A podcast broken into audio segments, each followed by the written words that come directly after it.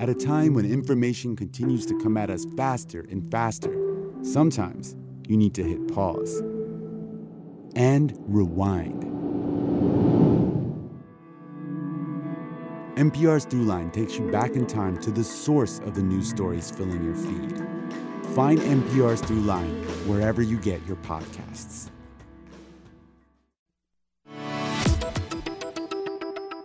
This is Florida Matters. I'm Matthew Peddie. Two brothers who started a fresh pasta company, a comedian who looks to the family dinner table and stories around food and culture for inspiration, a beekeeper who wants to make backyards in Florida more welcoming to bees. He's on this crusade to build what he calls bee hotels, which sounds a little terrifying, but it's basically a little safe shelter for these solitary loner bees, I guess we would call them. These are just some of the people who share their stories on the new season of The Zest, WUSF's podcast celebrating the intersection of food and Florida. Today on Florida Matters, I'll talk with host Dalia Colon about season 7 of the podcast. In this season, she's delving into the science of keeping produce fresh for longer, learning more about the food traditions that enrich the culture of Florida, meeting innovative culinary entrepreneurs, and more. Well, Dalia, thank you so much for joining me. My pleasure in this new season of The Zest, you've got some really wide ranging episodes. You're going big. You're interviewing food entrepreneurs who've started business uh, amid the chaos of the COVID pandemic. You've got a beekeeping evangelist who wants to put bee hotels on people's roofs. And you're finding humor in the cultural ingredients that make up a family dinner. And that's just a, a small slice of the uh, episodes on offer here. So let's start with some practical food tips, though. One of the people you interviewed for this season is Tie Liu, He's a UF horticulture professor. He's got all kinds of useful advice on getting the most out of your produce specifically. Uh, what were some of the takeaways from this conversation?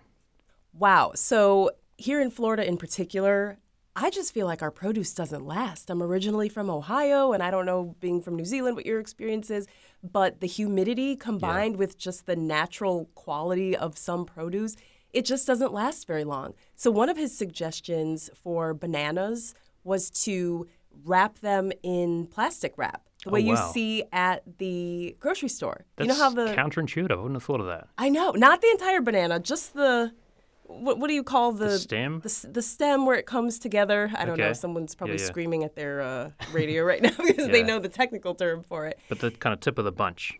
Correct. He also this is this is tricky because if you listen to the zest over time, you may hear advice that sounds counterintuitive. So mm-hmm. we've spoken to Wendy Wesley, who's a St. Petersburg dietitian and nutritionist, and she advocates for not using the produce drawer. She calls it the drawer of death. Yeah. Because you put your Brussels sprouts and your apples in there and you forget about them and they go bad and you mm. end up eating whatever's at eye level. Yeah. But those drawers are actually designed to create the optimal environment for produce to help it last longer. So mm. Professor Tie Liu would say do use the drawer of death, make it a drawer of life. Don't wash your fruits and veggies until you are ready to use them, which again, maybe from a dietitian standpoint, they would say keep everything washed and cut up and accessible, mm-hmm. make the healthy choice the easy choice. So it really depends on sort of where your priorities fall. Yeah. Um, he also pointed out that local and organic produce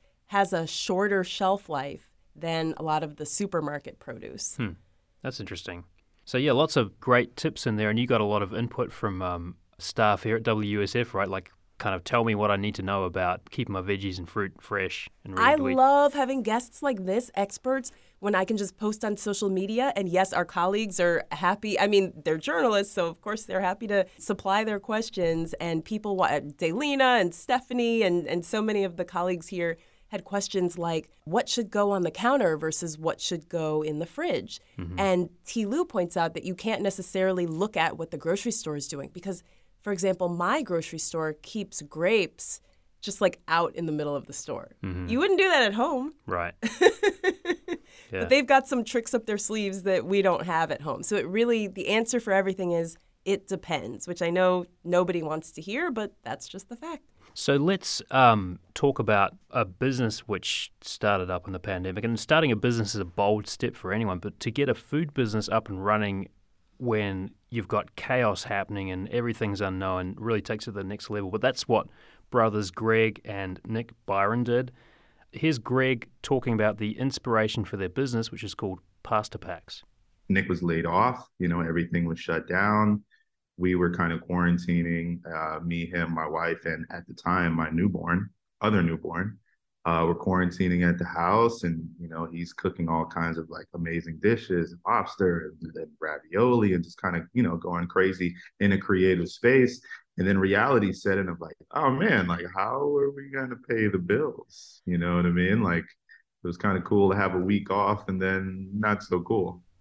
So tell me about what makes Nick and Greg's business unique, and what makes their story so compelling. Oh, I love these two. And as an aside, Greg is actually a former WUSF intern from a million years ago. So Oh, it's wow. so cool to see him and his younger brother, Nick, um, just thriving with this business that, as you said, started during the pandemic. So Nick was a chef, a sous chef at Oak and Ola, which is the restaurant of James Beard Award winning chef Ann Kearney here at Armature Works in Tampa. He was laid off. They started having these elaborate Remember the early days of the pandemic we're all nostalgic for when we were all just cooking up a storm and the wine was flowing, the food was flowing, the Mm-hmm. Yeah, music. people were making sourdough, right? That was a thing. oh, totally. Sourdough. We got to the point where we made dog biscuits. That's Oh, really? how, because we really, we need to make something that we won't eat. we're eating too much. So we started gifting all the neighbors' pets with dog biscuits, but they had the food and music and wine flowing. The only thing that wasn't flowing was the money. Mm-hmm. So they started creating these at home pasta kits. Fresh pasta, there's nothing better than that. But it's a ton of work. Your kitchen is covered in flour. But they would make these deliveries first to family and friends and then just all over town, all over Tampa Bay, so people could have that fine dining restaurant quality experience in their homes. Mm-hmm. So they were people who, I don't know, maybe like the Pelotons of the world, they were they were the lucky ones who actually thrived during the pandemic and they now have a brick and mortar location in South Tampa. So they no longer deliver at home, but you can go and pick up fresh pasta. They also do catered in home dinners. They were telling me about a three course dinner they did for someone and private pasta making parties. And what I mm-hmm. Especially love as an African American myself is these are two African American brothers. So I, you know, joked they're brothers and they're also brothers who are making Italian food. And mm-hmm. the element of surprise when people walk into their shop and see how um, skilled Nick is. I mean, he's a graduate of Johnson and Wales, and then Greg brings the business side and the photography for the. Follow them on Instagram. Do yourself a favor; it'll make you hungry. So that's Greg's handiwork. Um, but they've really thrived. They were even featured in a Wall Street Journal article about businesses that started during the pandemic. Wow, so they're really disrupting. I mean, because pasta is there's a certain kind of traditional element to it, right? But the, the, they've kind of come in and really disrupted it in the in every sense of the word. I think in a sense, but they do have a lot of those traditional flavors and backgrounds and sauces. They've had people come in and say, you know, I'm a Sicilian grandmother and this tastes just like mine and things like that. And, and really, there's no higher compliment than that. Right. Let's turn now to Natasha Sam Rainey. She's a comedian. She talks about her parents' heritage and the meals that they would share as a family. And what I thought was fascinating about your conversation were her observations about moving to Central Florida as a teenager and trying to fit into her new environment. Let's take a listen. we would always bring like leftovers to school and Dalia, I don't know what your experience is, but I was one of those kids, you know, like especially moving to America. I just wanted to be like, I wanted to have like a Lunchable or a Pop Tart. Yep. but that never happened. We'd be bringing like Tupperwares full of like tabbouleh to school. And I'd be trying to trade tabbouleh for a PBJ. And like kids would just be like, what is wrong with you? Uh, this is a great anecdote because I feel there's there's something kind of universal about it. I mean, maybe not that particular experience, but just trying to fit in and sort of feeling unsure about you know whether people are going to make fun of you because of your background and your family, and then sort of looking back on it and kind of appreciating you know what you grew up with a, as an adult. What, tell me what kind of resonated for you about this conversation. That is such a common story when I talk to children of immigrants. Her background is is pretty unique. She's Ecuadorian, Italian, and Lebanese, and so at her family dinner there would be Ecuadorian, uh, sort of like a potato pancake called llapingacho. There might be um, tortellini, and then um, tabbouleh, as she said, all kind of mixing it up together at these long, loud Samrini family dinners with Natasha and her three sisters. Mm-hmm. And I do think it's such a common experience. I think about past seasons of The Zest when we interviewed the sisters who own um, two Korean girls in Miami. And they had a similar experience. They would grow up, they didn't want their friends to come over because their house smelled funny and their parents mm-hmm. talked funny and all these things. And now they are thriving on those old family recipes. Yeah. And so for Natasha, she doesn't necessarily cook up food for a living, but she cooks up these fantastic stories. So she's a comedian and a storyteller, and she did spend a lot of her adolescence in Tampa. She recently moved to Rhode Island to work for a theater company, but she frequently returns to Tampa Bay. And actually, what interested me in her was she hosted a storytelling event called Dish mm-hmm. at a bar in St. Petersburg, where people told stories with food themes in the spirit of, say, the Moth Radio Hour. And so initially, I just wanted to use that audio as an episode of The Zest, mm-hmm. but it didn't quite work out that way. But I was so interested in talking to Natasha and how she really owns her story and her, you know, all the quirky aspects of her family and being a military brat. She's lived all over the world, mm-hmm. um, but she keeps coming back to Tampa for the home cooked food. Mm-hmm. That's a, that's a great name for a for a show or, or an episode, right? The dish too, right? Oh, totally. Yeah, and and then she kind of like uses that in her comedy. Like a lot of co- comedians, kind of turn the lens inwards, right? They, they sort of examine themselves and their families, part of their comedy. But you kind of you, you and Natasha kind of talk a little bit about how she kind of reflects on her upbringing and, and uses that as comic fodder. Just talk a little bit about that part of the conversation, if you could. I just love her storytelling. I just want to be the fifth Sammarini sister. I just want to pull up a chair, get a big bowl of tortellini, and just hang out with this family. She mentioned that her family is Mormon, mm-hmm. and uh, her grandmother had invited these two young men who were Mormon missionaries over for dinner. And she just tells a hilarious story about her grandmother trying to set up these Mormon guys with Natasha and her sisters. She just has these funny stories, and she really makes me reflect on my own family and hopefully does the same for other listeners because we all have these stories when you really mm-hmm. stop and think. She also encourages everyone to keep a journal, and if your kids are theatrical or funny, um, encourage them to keep a journal because that's a gold mine. She kind of turns the um, the microphone around at the end and starts talking, like interviewing you as well, which, I mean, that probably doesn't happen that often in your conversations, does it? It really doesn't. Like, this is weird right now, you and me. Yeah. I'm used to asking the questions.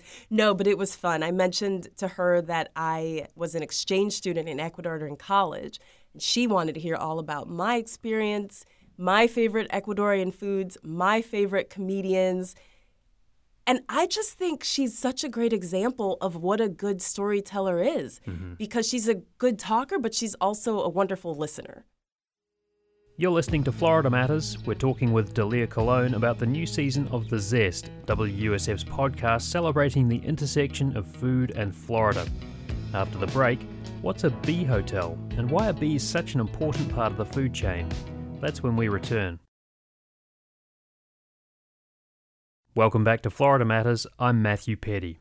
Let's get back to our conversation with Dalia Colon, host of The Zest, WUSF's podcast celebrating the intersection of food and Florida. Another episode I, I would like to talk to you about is um, your conversation with beekeeper Derek Lewis. Here's a guy who's been keeping bees for decades and he's a dedicated ambassador for these creatures. Uh, he explains that saying they have a really important role in the food system, and that's beyond providing us with honey. Let's take a listen. Well, we all love honey, okay? But in reality, bees' far greater function in, in society is their pollination. They are sophisticated little creatures. They won't go any further than they have to. So, friends of mine have often said to me, when they didn't have their own bees in their yard, they had to hand pollinate some of their uh, plants. So Derek Lewis, he's a treasure trove of information, right? He spent a lifetime with bees. Uh, what are some of the things that stood out for you about this conversation? What did you learn? What surprised you? Derek Lewis is such a character. He started emailing me a few months ago I gotta have him on to talk about these bees. And I honestly hesitated at first because a few years ago we did a whole series on honeybees, and I thought, mm-hmm. what else could anyone possibly have to say about honeybees? But as you mentioned in your intro, he really is an evangelist for bees. He brings the the art and the science of bees and beekeeping to life. So he, as you may be able to tell from his accent, he grew up in South Africa. And when he was a boy, his grandfather, who was a beekeeper, developed an allergy to bees. So Derek's family suddenly found his grandfather's six beehives on their property, in their mm-hmm. garden, as they call it in South Africa. And so Derek is a third generation beekeeper, and he moved to St. Petersburg a few years ago and originally got in trouble for harvesting honey in his backyard. It wasn't allowed back then, but he was instrumental in convincing the city of St. Petersburg to be a bee friendly city, which now, you know, everybody's got honeybees in their backyard. It's no big deal, but that's in large part to Derek Lewis and his work in the Pinellas Beekeepers Association. So he's really a mentor for people who are interested in beekeeping, and he's mentored more than 100 beekeepers. Wow.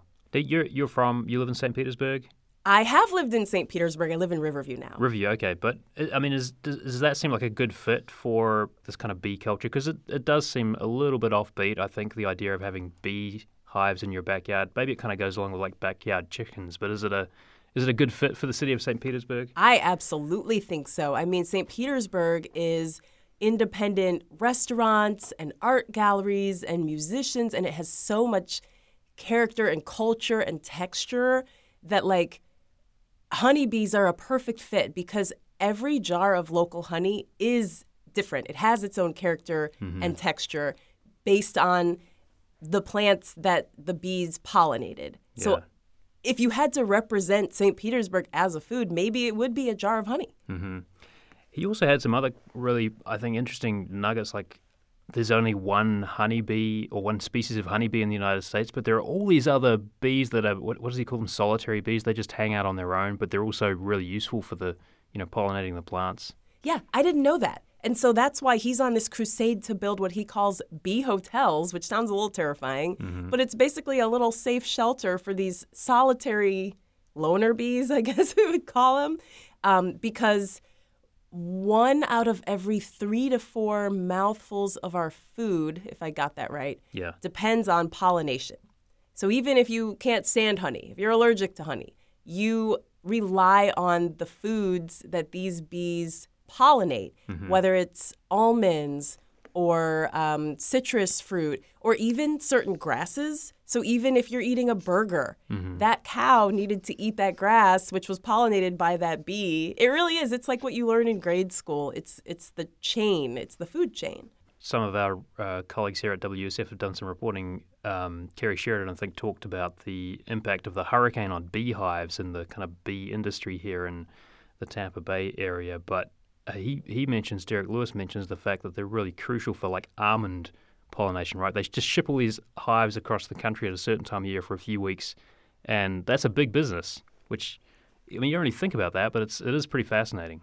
It really is. And he also had suggestions for what we can do to make our neck of the woods more bee friendly. If you don't want a bee hotel, if you're not sold on that idea, there are little things you can do, like planting more wildflowers. You know, uh, you could talk to your community leaders about planting more wildflowers in some of these green spaces. A green lawn is beautiful, but in terms of nature, it's not very useful. What would be more useful is um, like a, a lawn that I visited a few months ago. It was right before Christmas. I wanted to get a quenepa tree for my husband. It's a it's a um, Puerto Rican fruit, and I found this lady through a Facebook group in Seminole Heights who her yard is edible. Her entire yard is edible. Oh wow. Um, yeah, which is allowed in Seminole Heights. It looks like a jungle. She's got bees and chickens too. It's amazing. But a, a yard like that is more useful than just these manicured lawns. Uh-huh. Yeah. you haven't been convinced to get a beehive yourself after talking with Derek? Not, quite just yet. I don't know if my family would go for that, but maybe I'll uh, sprinkle some more wildflower seeds around the, the Yeah. garden. There's so much in this this season of the Zest. Do you have a favorite episode? Oh, it's like a favorite child. okay. Um, season premiere. our season premiere was a conversation with Chef Albert Youngman, who is the culinary director for Disney's Epcot theme park. Mm-hmm. And he's fun. I always like talking to people in the food world who have just a cool job. Yeah. There are so many cool jobs. So he's one. He talks about planning the four food festivals that Epcot puts on every year. Yeah, they're a huge deal, right? Oh, totally. People go. You you eat your way around the world at Mm-hmm. Epcot, right? With, with they've got like a dozen uh, quote unquote countries. You can go to Mexico and Norway and Canada and all these places. Um, I also spoke with Dr. Martha Bireda from Blanchard House Mm-hmm. in the Fort Myers area, and she talked about food ways of the enslaved. Oh, so wow. some of the conversations, it's it's not all just Mickey ice cream bars here at the Zest. Sometimes Mm-hmm. we have to talk about some uncomfortable things, like the fact that slavery is a part of uh, Florida's history. But Mm-hmm. she talked about what enslaved people ate in the Middle Passage on the way from Africa to the Americas. She even talked about midwives and how they helped supplement the diets of pregnant women because their rations were not enough, Mm-hmm. you know, to have a healthy baby. And then um, even enslaved chefs in the White House, oh wow. you know? And so it, it's just fascinating. Food is like a window into all sorts of fun things. Um, Mm-hmm. On a lighter note, I also talked to Julia Malucci from Monin. Yes. So Monin, I hadn't heard of Monin. Had you heard of it? No, no, not until I listened to um, got a sneak preview of the this episode. Okay, so Monin, some people probably know, is a flavoring company. It's a Mm-hmm. global company, and their U.S. headquarters is in Clearwater. And she's sort of the, she called herself an Oompa Loompa. Yeah, Yeah. the, the Willy Wonka of, uh, of flavoring. Yes, and I remember she told me I play with sugar all day long. So she comes up like a mad scientist. She comes up with all these different flavorings, and it's a combination of her bartending experience and then research. What should be the flavor of the year? Um, what do people want to put in their coffee or their cocktails this year? Oh yeah. So at the beginning of every season, I think there's nothing else to talk about. No one else wants to talk to me. We've we've covered everything, Mm-hmm. but there's so much more. It's like the gift that keeps on giving, the topic that will never run dry. Yeah, I mean Tampa Bay itself has a pretty interesting food scene, right? So do you, do you get a lot of people pitching you? I mean, you must get people saying, "Look, I want to be on this the, the podcast," or giving you ideas. Like, how does that work?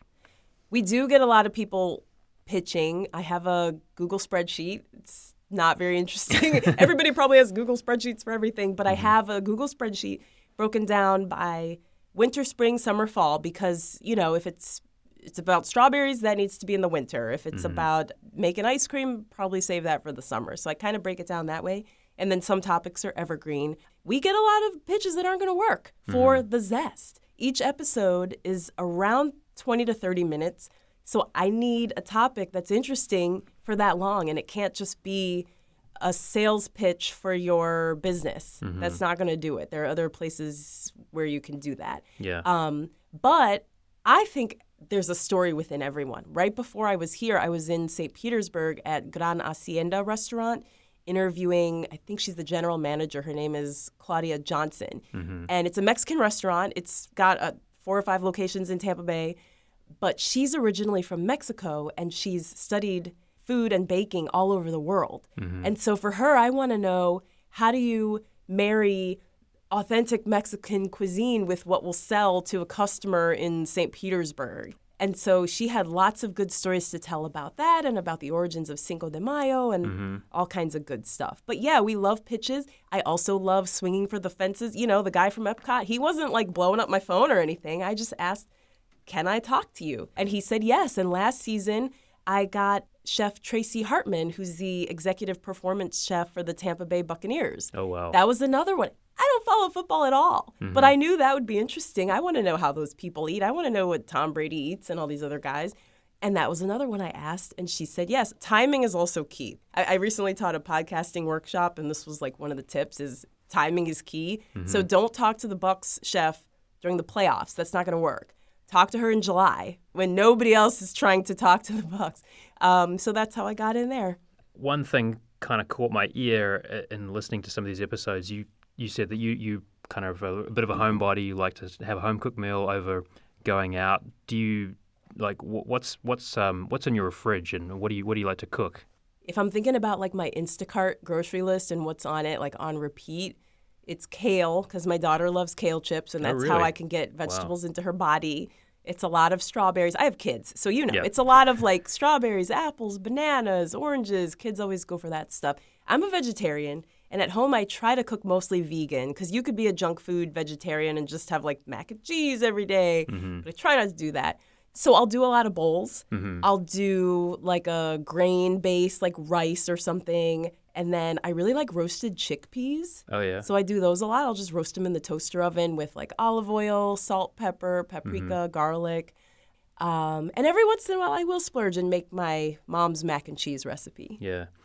Obviously, not all of your episodes are about like a restaurant or necessarily with a chef, right? Sometimes you're kind of getting into the more esoteric stuff and going deeper into culture and things like that. But do you tend to kind of come away from your conversations hungry and like thinking about stuff that you want to deploy in your own kitchen or try out yourself?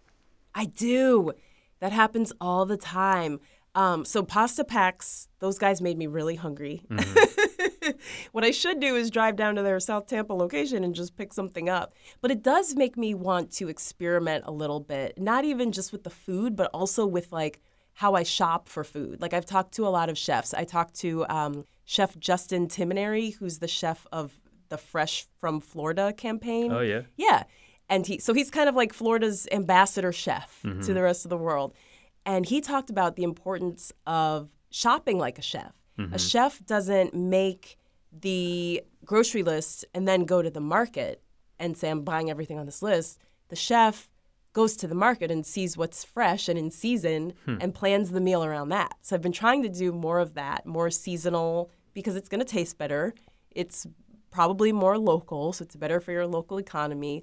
Um, Wendy Wesley has taught me a lot about storing fruits and vegetables. You know, put uh, a wet paper towel in a container and close it, and so it makes it almost like a little rainforest for your broccoli or whatever, Oh, wow. and keeps Okay. it fresh longer. So I do hear their voices in my head, and I've also noticed patterns over time. I mean, we've done over 100 episodes as to how these people approach uh, what they do. Yeah. So what's next for the zest? I mean, do you, do you sort of like try and plan out a couple of seasons ahead, or you just sort of let a season go and then and then reassess? Oh, I wish we were planning a couple seasons. Maybe if we had a little a little more personnel, we could do that. Each season is 20 episodes long. I'm emailing everyone I can possibly think of and I'm throwing everything at the wall to see what sticks. And sometimes it surprises me who says yes. We've had a mm-hmm. lot of James Beard Award winners who they don't need any more publicity, but they just love to talk about what they do. And I think especially the podcast format mm-hmm. allows them to talk about it in a longer form that they don't get in other places. So hopefully it's fun for them too. And just remind our listeners where they can find the episodes for season seven and all the other other seasons as well. I'm so glad you asked. You can find it wherever you get your podcasts or at thezestpodcast.com. And we're on social media at The Zest Podcast. Well, Dalia Colon, uh, host of The Zest, WUSF Public Media's podcast, celebrating the intersection between food and communities in the Sunshine State. Thanks so much for joining us. Thank you. I'm hungry now. Maybe we should go out to eat. And that's Florida Matters for this week. You can find us online at wusfnews.org or via Facebook or Twitter. Search for Florida Matters. Dinorah Prevost is our producer. I'm Matthew Peddie. Thanks for listening.